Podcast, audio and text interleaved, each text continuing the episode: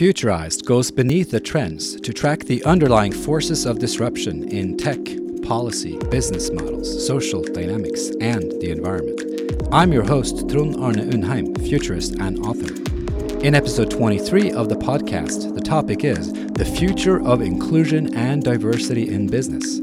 Our guests are Alison Maitland and Rebecca Steele, authors of Indivisible, Radically Rethinking Inclusion for Sustainable Business Results.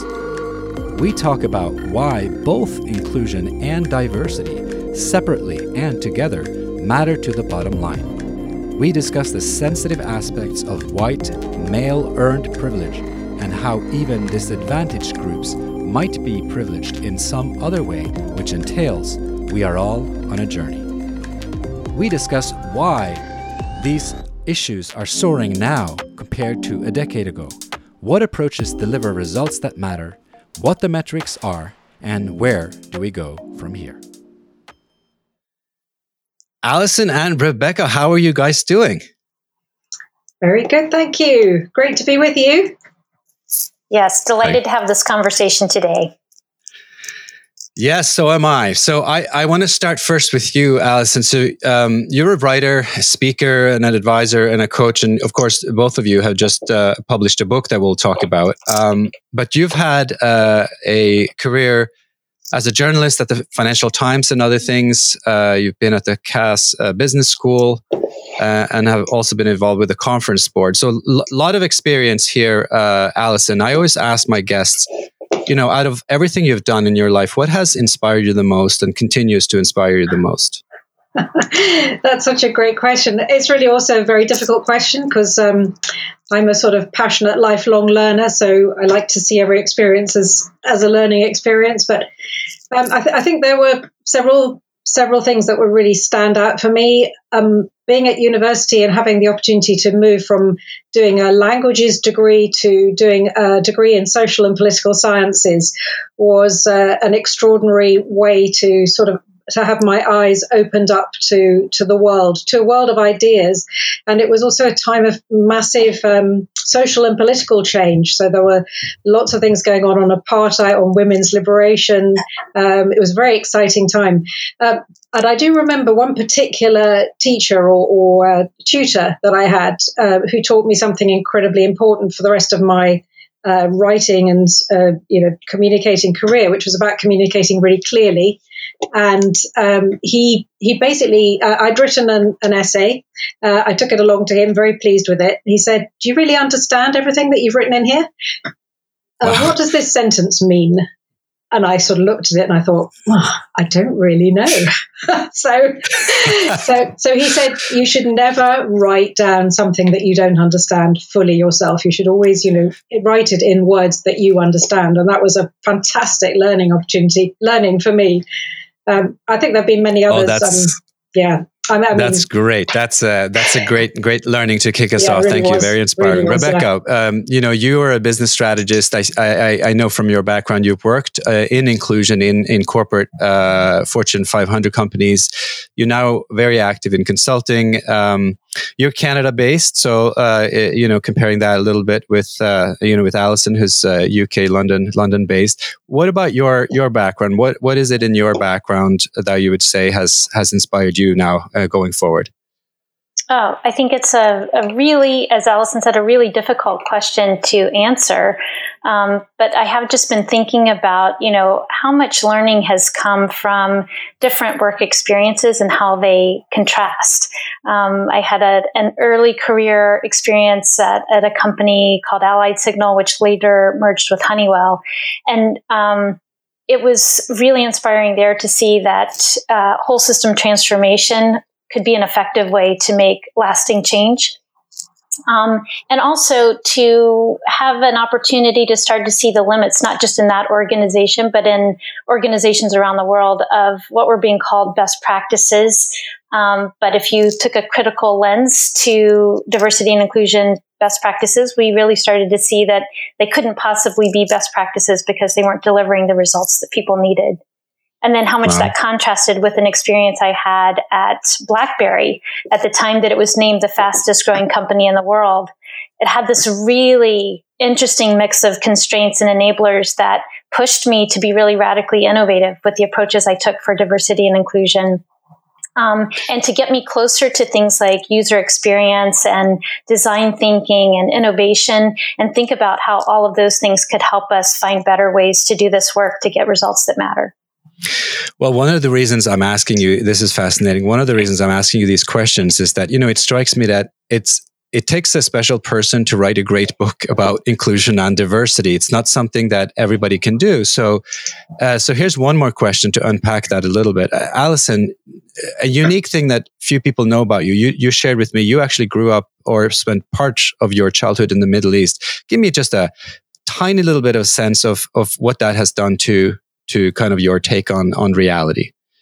Yeah, I grew up in a diplomatic family, and we moved around. My father was an Arabist, and we moved around to different countries in the Middle East during my childhood, sort of interspersed with periods in the UK. It gave me, first of all, an early, real sort of rich experience of other cultures and other languages, and being so young and it's so impressionable, I think that just stayed with me. That has stayed with me all my life. I think the other really sort of important part of it, though of course I didn't know it at the time, was just the experience. Looking back on it, of being an outsider, of being different in a culture, where I was different, where we stood out, as it were. We stood out. We didn't fit in necessarily, and I think that that had a lasting impact on me as well, to have had that experience and perhaps to have more empathy as a result with people who are outsiders. Interesting. Rebecca, you, however, grew up in a small town with turkeys and cows, but there was something also in your background that you've been telling me about that's made you as a family stand out a little bit. Tell us just a little bit about that before we get to our main topic here. Sure. I mean, in many ways, it really contrasts with Alison's story that I grew up in this very small, very homogenous town. We're talking hundreds of people, not thousands, and way more turkeys and cows than people, as you said. And talk of diversity was more around things like, did Holsteins or Jersey cows produce the best milk? But fortunately, my world wasn't as small as that town was, because my family were very interested, curious learners, readers. My mom had this big operatic voice, and we would go to her performances and to other musical and arts performances. My grandfather was an oil painter, so he was always taking us to museums across different cities. My sister was really interested in science and math and languages, and she was a great teacher and sort of pulled me along. And, just growing up in kind of a community, a family community of people that took a stand for other people, particularly to try to help them reach their full potential. So I think all those things do kind of come together in my lens for this work. Wow. Well, we're going to jump into it right now. You have just written a book called Indivisible. It's, I think, getting pretty raving reviews in various publications. And I wanted to just start off with this little quote that you have in there. Inclusion does not live in a silo. What does that mean? Yeah. Well, when inclusion is indivisible from the way a whole organization works, it's treated as essential for organizations to be able to be successful with their goals and their purpose. And the benefits can be really tremendous. But unfortunately, inclusion is more often positioned as this sort of isolated initiative. It's a silo apart from what's core to business priorities or to an organization's mission, and really separate from how it works every day. And that really restricts inclusion and the value that it can create. So, what we're talking about in the book is that inclusion really cannot live in a silo. It has to be indivisibly integrated into the heart of a business. And then inclusion can really flourish because it's permeating throughout the whole environment. It enables everyone to be successful without leaving anyone out. And it has a positive impact on real tangible things like, whether or not people want to work for a company and how productive they are in an organization, the quality of things like decision making and customer interactions, boosts to innovation and profit and reputation. So rethinking inclusion as a side dish and really mixing it into the main course delivers value. That makes a lot of sense. So Alison, does that How does it, did it end up in a silo? Was that just because it was kind of a mandated initiative, or it was just social pressure? And then, you know, you had to create a business function for it, and you had to, you know, write a report on it, and that's why it ended up as a silo? Or was there something else that puts it in this corner? Well, part of that is really to do with the sort of piecemeal approaches that we see in organisations, and so actually looking at, and maybe also getting confused between diversity and inclusion. So we make a clear distinction between diversity and inclusion because they are different things. They're complementary, but you absolutely have to have both of them. But diversity is really about, you know, the rich mix of people that we are, of perspectives, or of backgrounds, the things that you've been asking us about just now, actually, of cultures and so on, that are present in that are a reality in society, and also in workplaces, although not necessarily at the very top of workplaces, the higher you go. And inclusion is about actually, so we see diversity not as a problem, which is often it's seen as a problem to be solved by organizations. We say, no, it's actually an opportunity to be grasped, and inclusion is grasping that opportunity of diversity. It's about creating a fertile ground for everybody to flourish in, for everyone to be able to reach their full potential, for everyone to be able to create and contribute to their full potential, and therefore for organizations really to get the full value out of the people who work for them, and indeed the people that they are connected to, their stakeholders, their partners, and so on, externally as well. So inclusion has often been seen as the poor relation, or has indeed even been confused with diversity.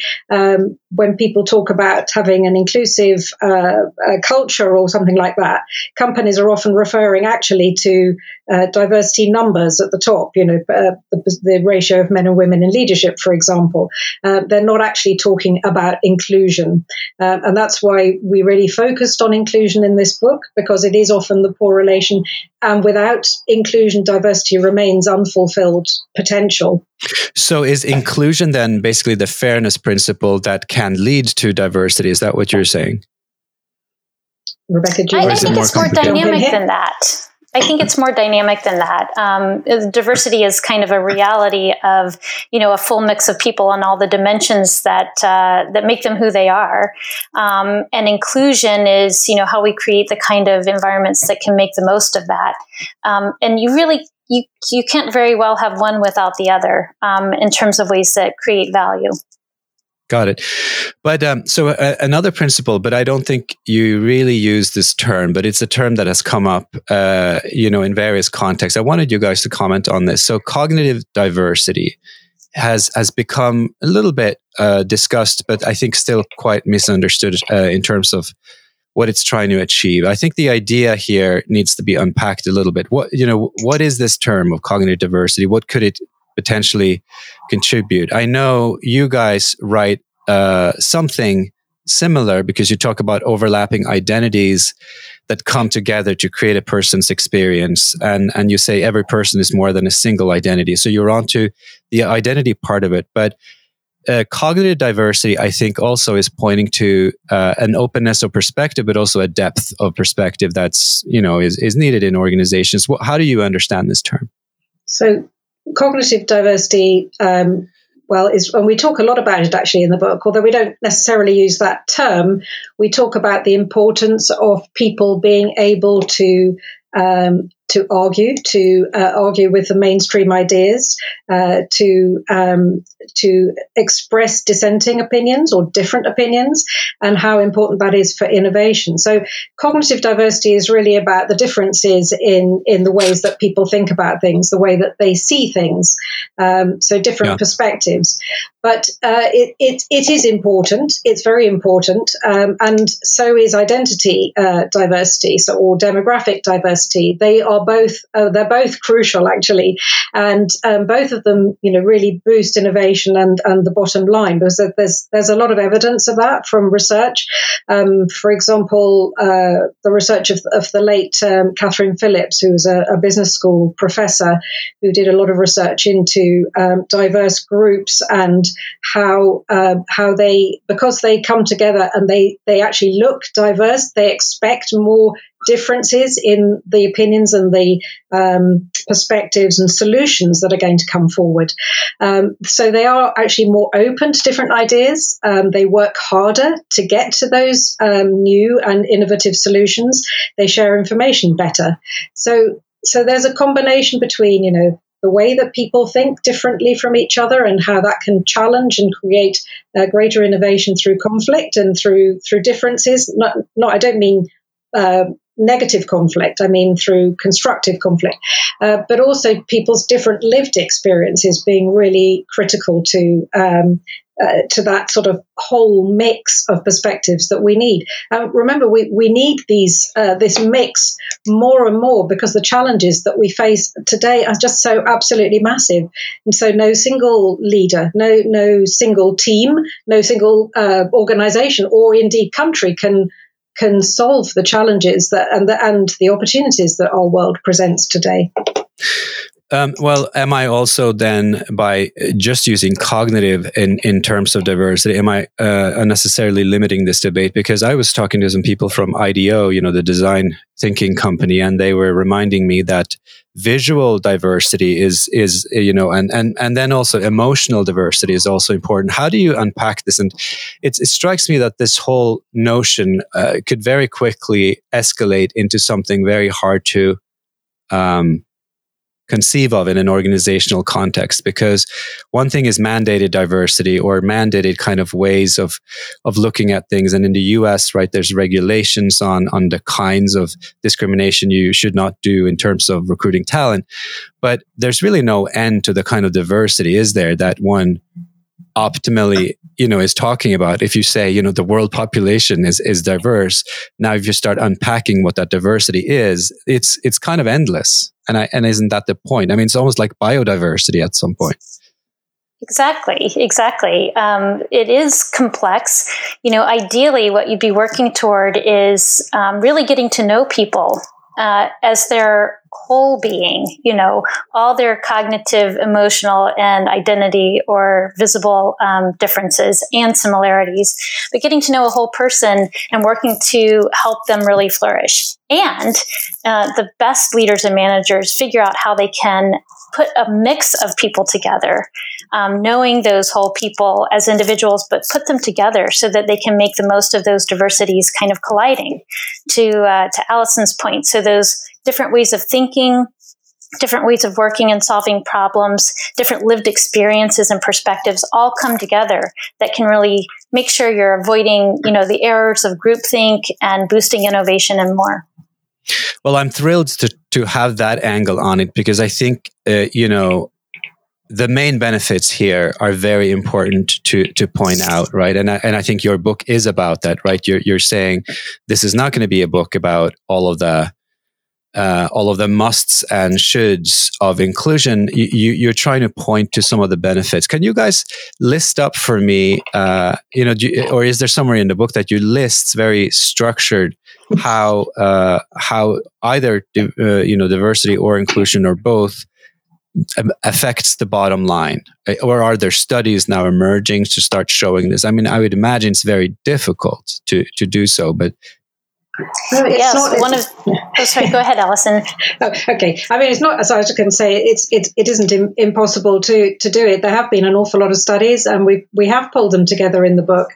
And actually, we also we don't just look at the sort of the here and now business case, but we also look at how. So we call it the 3 Ps. So we look at how inclusion can help organizations with their performance, with their preparedness for the future, for a challenging future full of opportunities as well, and for for really sort of responding to the need for purpose. So we call them the three Ps: preparedness, performance, preparedness, and purpose. I don't know, Rebecca, do you want to talk about the performance aspects initially? Sure. Well, I think, there certainly is increasing evidence for these kinds of tangible impacts that are good for organizations, including for-profit organizations. So that's really heartening to see. And one of the things that we bring up in the book, too, is that just because something is hard to measure doesn't mean you shouldn't go after it and be innovative and create new ways to measure this, just like you would any other difficult business driver like marketing or finance or what have you. But, we do see that inclusion definitely can fulfill kind of the latent potential of a diverse mix of people, because it does enable people to succeed without leaving people out.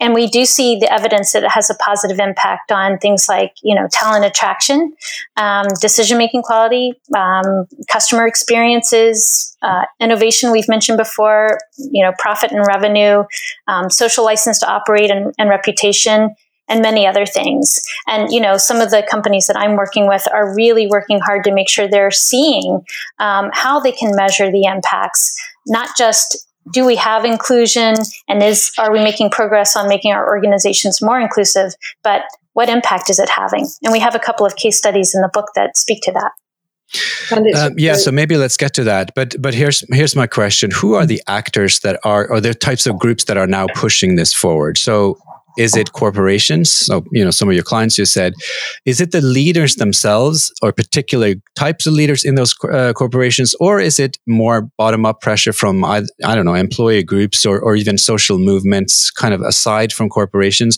Or is it still kind of government pushing this through, which obviously, there's a reason why government pushes that, it comes from pressure from the citizenry. So why is the attention to both, inclusion and diversity now arguably soaring compared to a decade ago? Well, it's happening at multiple levels. You've outlined pretty much all of them, I think. There is pressure coming from governments. There's obviously the regulators that are putting pressure on companies in terms of the what their ranks look like, especially their leadership ranks. That isn't yet so much about inclusion; it's more about diversity.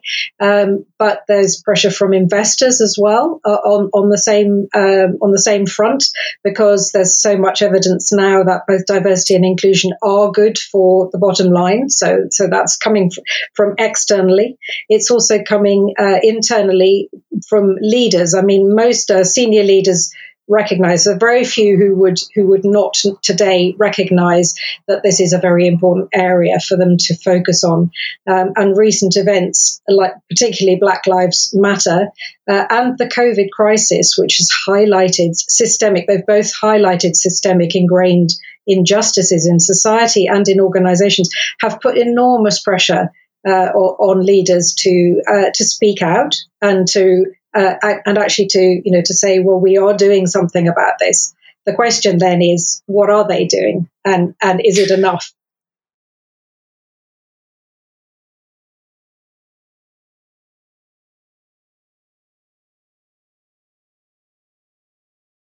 Struggling to crack the code on innovation? Don't look too hard. Buy the book. Disruption Games: How to Thrive on Serial Failure by Trond Unheim was published by Atmosphere Press in 2020. Common wisdom says that success breeds success. However, what if only repeated failure does? The author has followed thousands of founders and startups at MIT and beyond as they struggle, pivot, fail, or succeed. The secret? Training as if for the Olympics with the top mentors, being in the right places, and deeply examining what you learn along the way. The biosphere of innovation cannot be a template. Between R&D, innovation labs, partnerships, startup scouting, corporate venturing, accelerators, or open innovation, you never know where the breakthrough starts. Thriving on failure is the way of science. In 4 moves, get exposed to disruption, take or simulate risk, persist until point of failure, reflect and recover. Buy the book anywhere books are sold, and learn more at disruptiongames.com.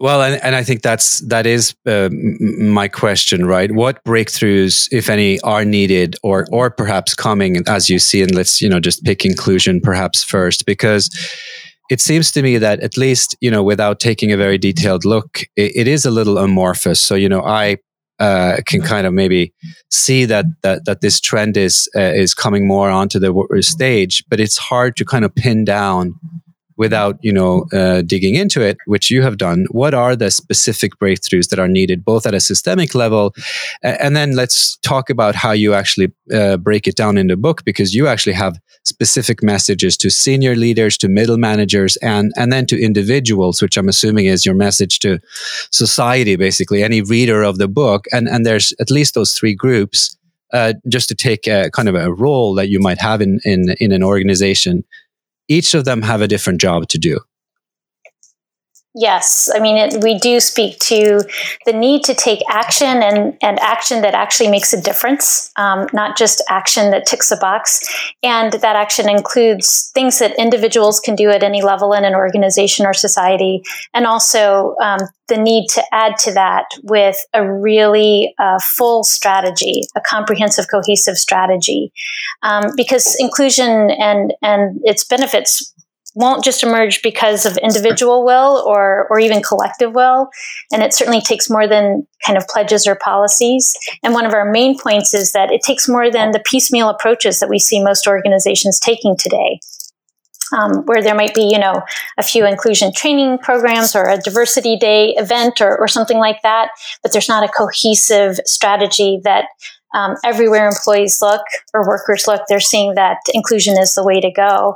And so what it really takes is this comprehensive, cohesive strategy, again, just like we'd see with any other business driver.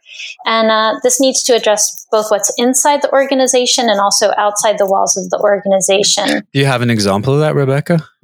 Yeah. So internally, the strategy really needs to address inclusion through kind of 7 key interconnected components that determine how an organization actually works. And so that would be things like how inclusion contributes to priority business goals, how leaders are selected, how they're held accountable, the kinds of skills that workers have, but also their beliefs and how these things result in different behaviors and actions, the roles, the structures of an organization that support inclusion, and the metrics. Those are all many of the kind of internal aspects we need to look at.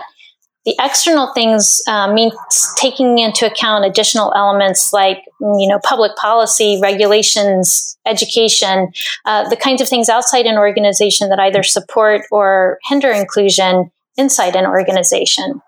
But have you seen any real life? So you said you had case studies. Do you have any names or anywhere, any sources? You can read your book and there are some named examples in there, but are there some, is the right approach, should I say, rather to go looking for individual corporations who have somehow done this, or where there are case studies to describe kind of what they're doing, or is that the wrong approach to take here?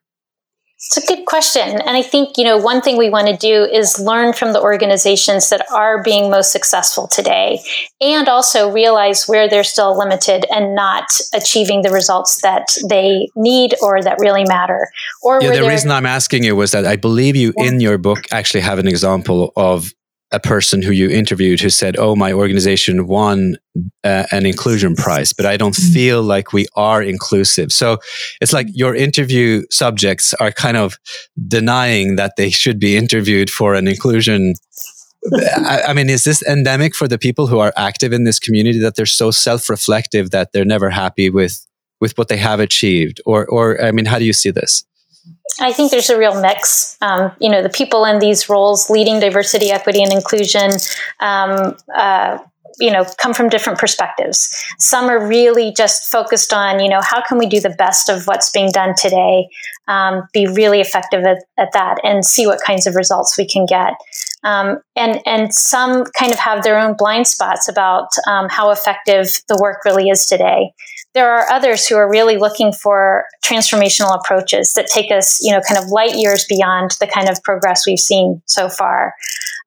So we want to learn from the companies doing this well. We also need to look at each individual organization and develop a customized strategy that really makes sense for them to make the most of diversity, equity, and inclusion throughout their organization and related to their mission or purpose. And we certainly see this, broader ecosystem approach emerging with more progressive and highly committed organizations.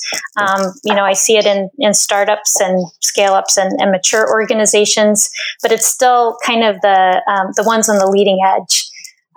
One example that I don't think we do talk about in the book, but I'll add to that, is a retail organization that's explicitly embedding diversity, equity, and inclusion into everything they do.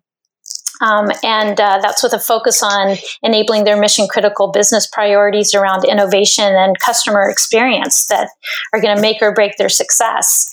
And they're really comprehensive strategy addresses inclusion in leadership, in their culture, in their business processes and systems, in their training and education, governance, metrics. All of that's internal. But they're also collaborating with other companies externally to address systemic discrimination in broader society. So I wanted to bring, I think this is in your book, because you talk about how GDP is... maybe not the ideal, and I would say it's actually a terrible measure, of economic progress. It's a very simple measure. One of the things that, I don't know if you have put this forward or is part of this group of female economists that have come out criticizing GDP, but anyway, GWI is in your book, Gross World Inclusion as a metric.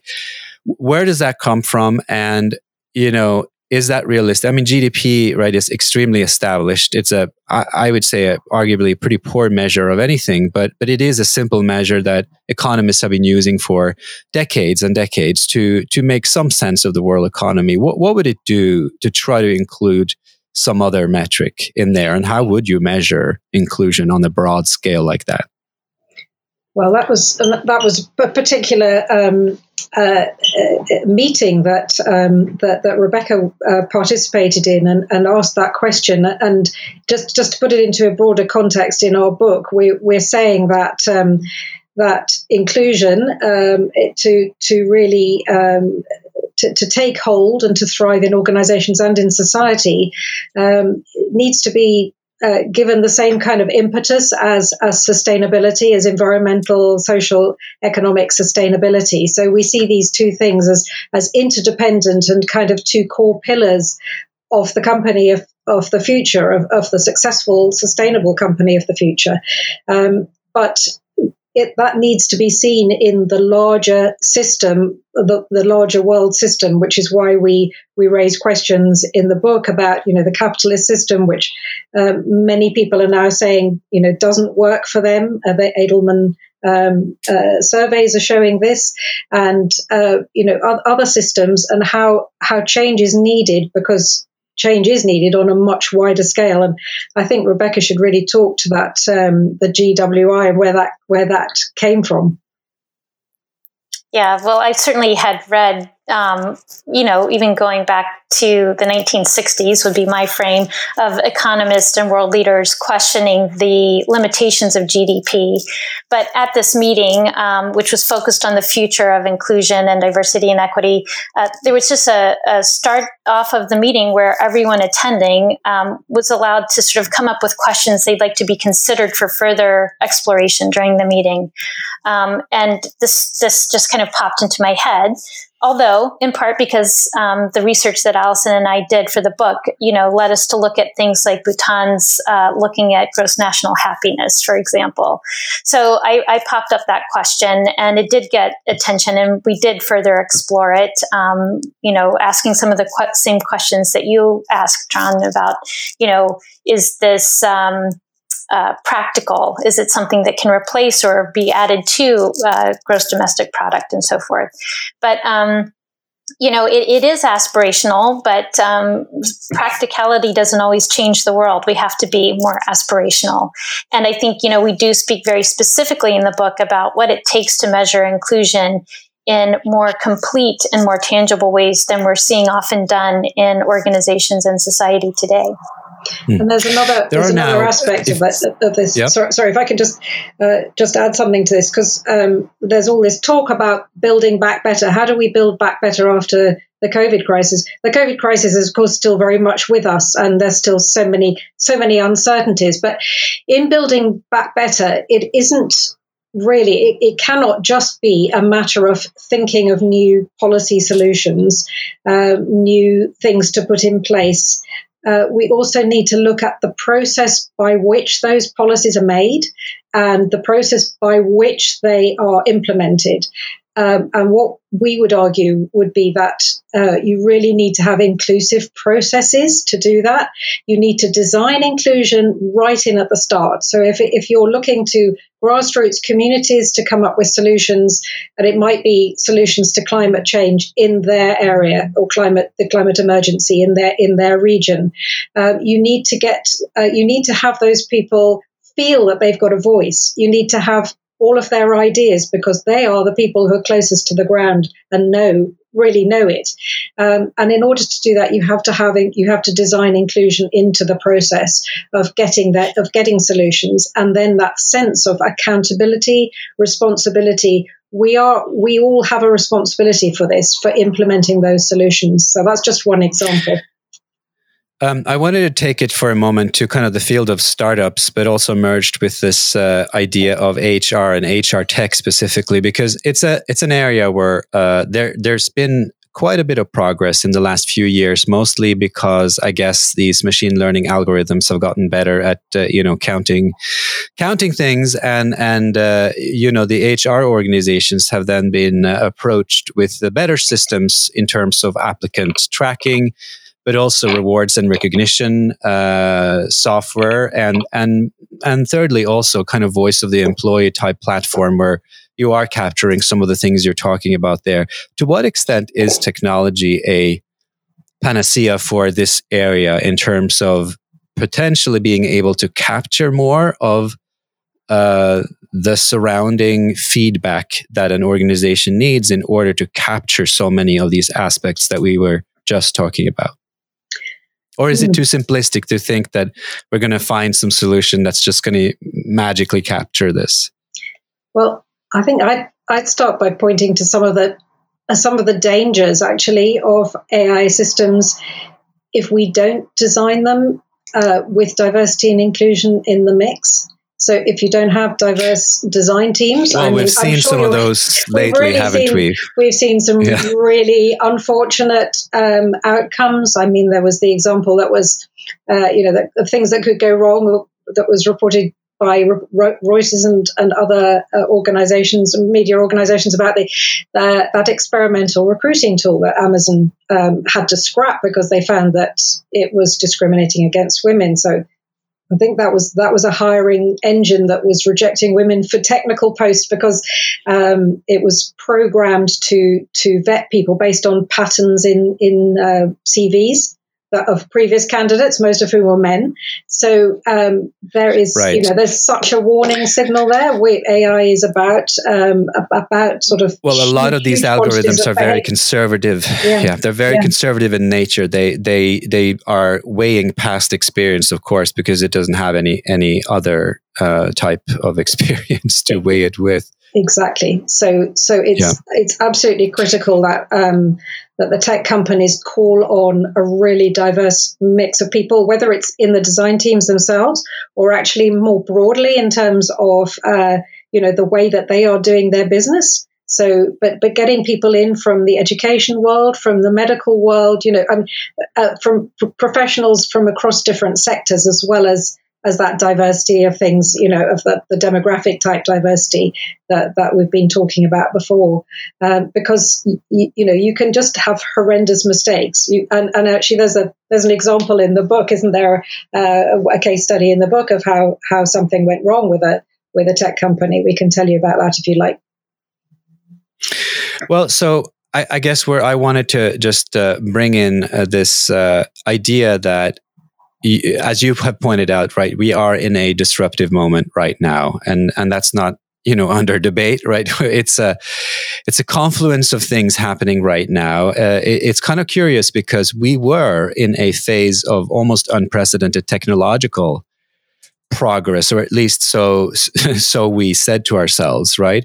But right now we're caught in this very interesting moment where there clearly are a lot of voices questioning the very basis of what we've built our society on. I was going to ask you, in this field of diversity, what are the disruptive forces that you think right now are going to shape the debate? And if we take this kind of towards the next decade, where do we go from here? And what if anything, that's going on around COVID or around even these positive trends in the workplace, where they are now putting in place more and more diversity and inclusion initiatives? What are some of the things that will shape the next decade, and where are we going in this field? I think to get that started, that startups and movements and pandemics like COVID-19 are disruptors. They make us challenge the status quo and push new ways of thinking and new ways of working. I was just reading a great article featuring some insights from a retired professor, Pomata, from Johns Hopkins, who talked about pandemics as accelerators of mental renewal, because people listen and they connect and they talk and they are kind of responding to a whirlwind of danger and thinking in new ways.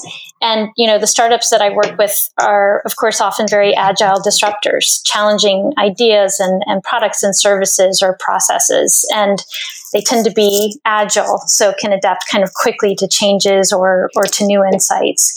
And it's all about, in addition to the movements like Black Lives Matter and Me Too, these make us rethink essentials about work, what the world really needs. And how do we understand the essence of people and our relationships with each other?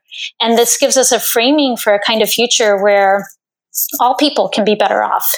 And so, in the book, Alison and I really call for more ambition with inclusion, to envision designing an inclusive future that reduces disparities among people, that can make the most of a full mix of people and contributes to broader sustainability.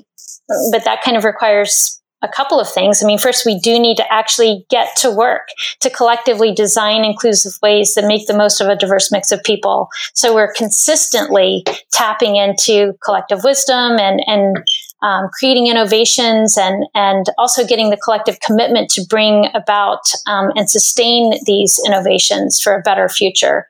And, I'm sensing here between you, Rebecca, sorry for interrupting you. No, I didn't mean that. Between Rebecca and you, Alison, a slight sort of, you're taking two paths, at least with me in this interview, in terms of optimism and not pessimism, but realism. That's what I'm sensing between the two of you. Because if you look at the next decade, you could also say, and I'm going to paraphrase and box in Alison by doing so, and please defend yourself. But, you could say, this is looking pretty bleak because, right now we need to get society back and working.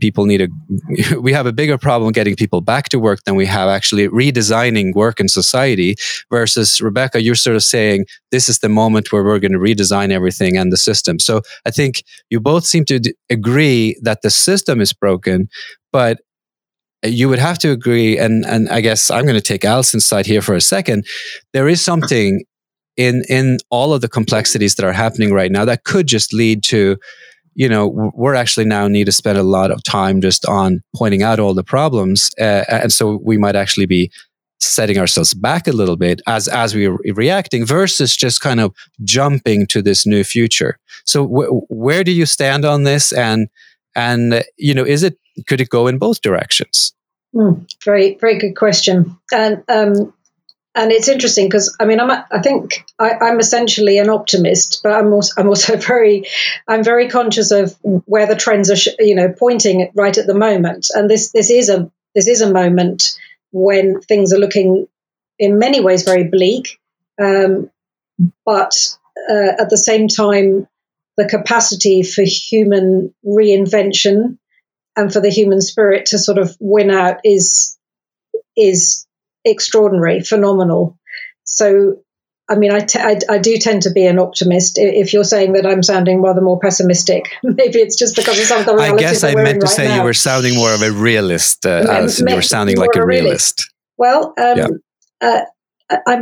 realism and optimism can go hand in hand. I do actually see a huge opportunity or opportunities that are in this crisis.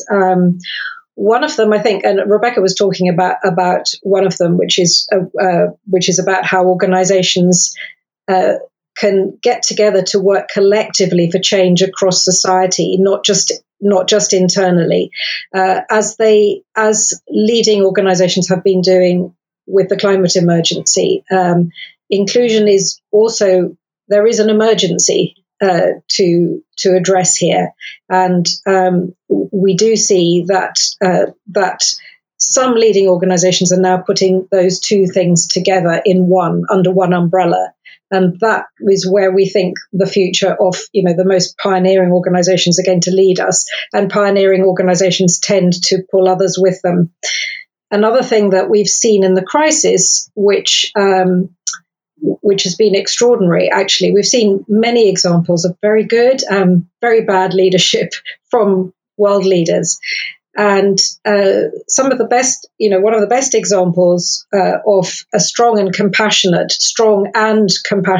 leadership has been the inclusive leadership of the New Zealand Prime Minister, Jacinda Ardern, who they have managed extremely well. They've managed the crisis extremely well in New Zealand. I mean, okay, you can say there are lots of reasons why they have done that, but they put in place measures right at the start. But she is an example of many of the traits and the factors that need to be in place for inclusion to thrive. And we talk in our book, we actually talk about 10 enablers of inclusion, and Jacinda Ardern has demonstrated quite a number of those, including what we talk about being shared power, distributed power. That's to say, people having power, not exercising power over other people, but sharing power with people. And she did that by giving very clear messages to the people of New Zealand that they were all in this together. They all had a responsibility, and her message was to them was, be strong and be kind. And she said, you need to look after your neighbours. She was very clear about it. Look after your neighbours, look after yourselves. And she also had a very clear message, which we talk about as being shared purpose, a very important part of inclusion. And the shared message was, we're going to save lives. That is the key thing. That's the priority right now. That's what we're going to do. So she's an example of inclusive leadership, a world leader. She's been much written about, much commented on. And we see that style of leadership as being critical for the world that we're moving into, this new world in which more and more people are working dispersed.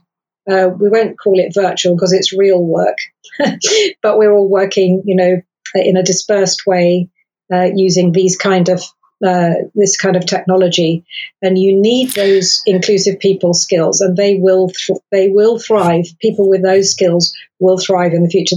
That's leadership for the new reality.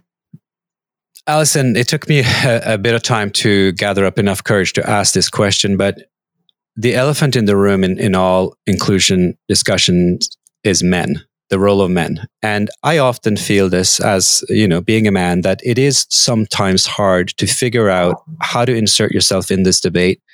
And this, by the way, goes to any debate where you're perhaps not thinking of yourself as, well, you're part of the problem, but you're not in it as part of the solution. So how do you insert yourself in the debate? And it goes for Black Lives Matter in terms of, for me certainly, and it goes into this debate. And, I don't think we should do a massive session right now on female leadership, but clearly what you're pointing to in COVID, and this has been widely discussed, is it so happens that right now, at this moment, female leaders seem to be coming out on top in lots of actually studies that they've now started to do around this. But without making it into kind of one gender versus another, how do you chart the role for men in both inclusion and diversity debates? What is the appropriate way? And is it appropriate, like me, to have this feeling that, I'm not entirely sure how I'm going to insert myself in this debate. I know that we obviously have to become part of the solution, but I guess I'm so afraid of stepping wrong. Oh, it's wonderful that you've raised this elephant in the room, isn't it, Rebecca? I mean, yeah. It's so critical, and we do address it head on in the book. I mean, we've got a section about how to get white men on board, because it's a question that's raised over and over again. But the key thing, I think, is, first of all, that our book really talks about inclusion as being for everyone. Everybody is involved, everybody is responsible for it, and everyone can experience exclusion, including white men can experience exclusion. So once you kind of you frame it in that way. Well, and let me tell you, when white men feel excluded, they let people know. I think that's actually, that's not even a joke, right? That's part of the problem, because when groups that are elites or suddenly start feeling like they're not, they really make themselves very vocal, right? And that could be, I guess, also a massive challenge. Yes, or certainly come across that. But there are also white men who hide, who cover what what they're experiencing or a part of themselves because they don't feel that they will fit in at work. But anyway, to answer you, I'll have a go at answering your question, and I'm sure Rebecca will want to jump in as well. But it is critical for white men to be, or for men, sorry, let's say for men, I don't know, maybe we should say for white men to be, part of the solution and to be driving change, because it is tied to better outcomes for business and to better outcomes for society, and that benefits all of us. But also because, it's often white men who have the most power in organizations and are the dominant people, and it does require change. And as a white woman, I'm experiencing this myself in terms of the Black Lives Matter movement, and reading and learning more about the white privilege that I've experienced all my life, that I've had all my life, things that I take for granted. And as white women, I think that we can, from the experiences that we've had in our own working lives and some of the things that have happened to us, we can also, identify similarities, like things like tokenism, being the token woman or the token black person in the room, or being asked to go on a panel or to speak for the whole of your sex or for the whole of your race, things like that, which are very uncomfortable for this. So it's about we all have to make this change ourselves, and it is personal and it takes courage. I just say, be courageous, because we've all got to do it. What would you add, Rebecca? Well, love what you said already. And I would just add that, often people get sort of held back because of this sense of discomfort around potentially saying the wrong thing or taking a misstep when it comes to this work. And the reality is that you're guaranteed, no matter who you are, to have a misstep, or quite a few. But we can't take our privilege and just say, well, we don't want to be uncomfortable, so we're not going to be. It's much more uncomfortable to be in a marginalized population. So what we need to do with any privilege that we have is actually just wade right in and think about it as sort of similar to, becoming good at a sport. Initially, you're not very good at it and you make mistakes. You could be very uncomfortable with lots of sore muscles and injuries and so forth along the way. But that doesn't mean you don't keep going. And the more you practice, the better you get and the better impact you have. So that's actually my last question relates to this, because these topics are, as we talked about, they're complicated. And you, Alison, brought in earned privilege, which actually happens to even to marginalized groups, because you realize that there's some aspect of my identity where I actually have a much more privileged access, than others. And for women, this happened around Black Lives Matters. For others, it's different. But anyway, how do we track this field? I mean, your number one answer is, of course, go out and buy Indivisible, buy your book. But how do you yourself stay up to date? And what do you recommend my listeners do to practice our inclusion and diversity muscles beyond just reading one book? Are there particular websites, particular newsletters, particular daily practices that one should do to get this done? Oh, very good question. I mean, one of the things that I think we would like to tell you about, because this is something that certainly one multinational is going to be doing this fall, is something we call Reading for Action circles. So, and this is around our book, Indivisible, but it's within organisations setting up circles, so where every employee, from senior leader to individual contributor, can take part. And basically, you read the book and then you come together to discuss the insights from it and what you've learned about inclusion and what you are going to do differently, what actions you're going to take. And this can create both a sort of grassroots movement for change and small actions for change that are very easy to take within your team as an individual, as well as systemic change that has to happen at the same time right through the organization, led by senior leaders. So that's and it's a very inclusive way to actually design the future for your organization.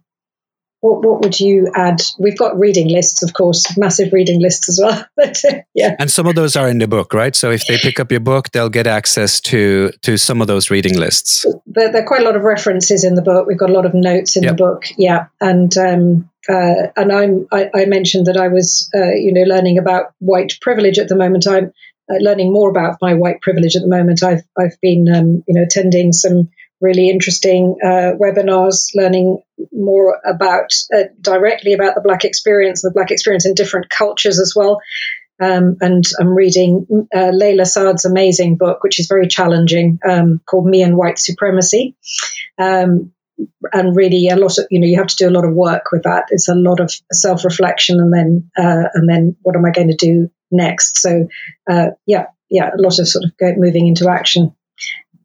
Rebecca, I'm going to give you the last word. Just mentioning one of my former colleagues, actually, she did several months, she moved into a challenged community somewhere in the United States to learn about her own privilege. And I think that was a very powerful approach. So, at any age, there are ways that you can take drastic action in order to try to empathize with, with the situation that you've just been watching from the sidelines. But Rebecca, what would you say? In terms of learning, there are just so many opportunities, whether it's fiction or nonfiction, reading, podcast, films and documentaries are great ways to gain insight and empathy. I think some of the most valuable things that have happened in my life have to do with actually connecting with people who are both similar and different to me. And, just embracing those relationships as opportunities to learn. And certainly, even though I've been doing this work for more than 30 years, I definitely sometimes still make mistakes because we're dealing with human dynamics.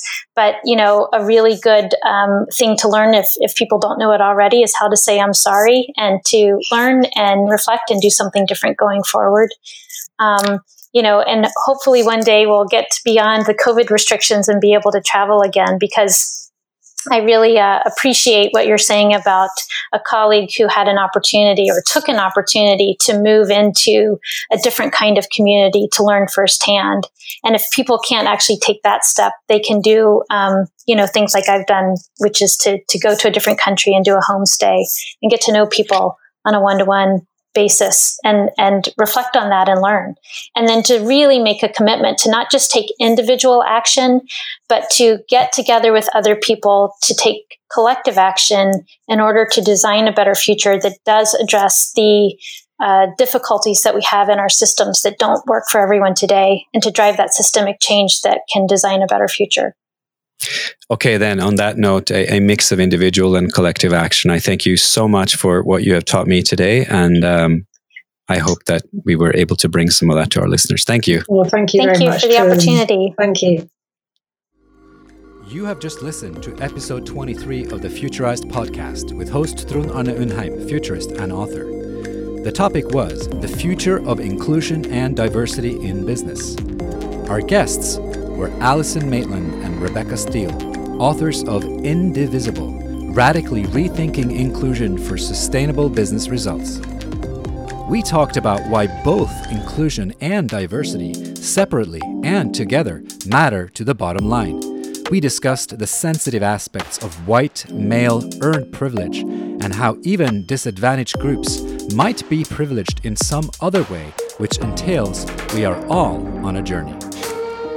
We discussed why these topics are soaring now compared to a decade ago, what approaches deliver results that matter, what the metrics are, and where we go from here.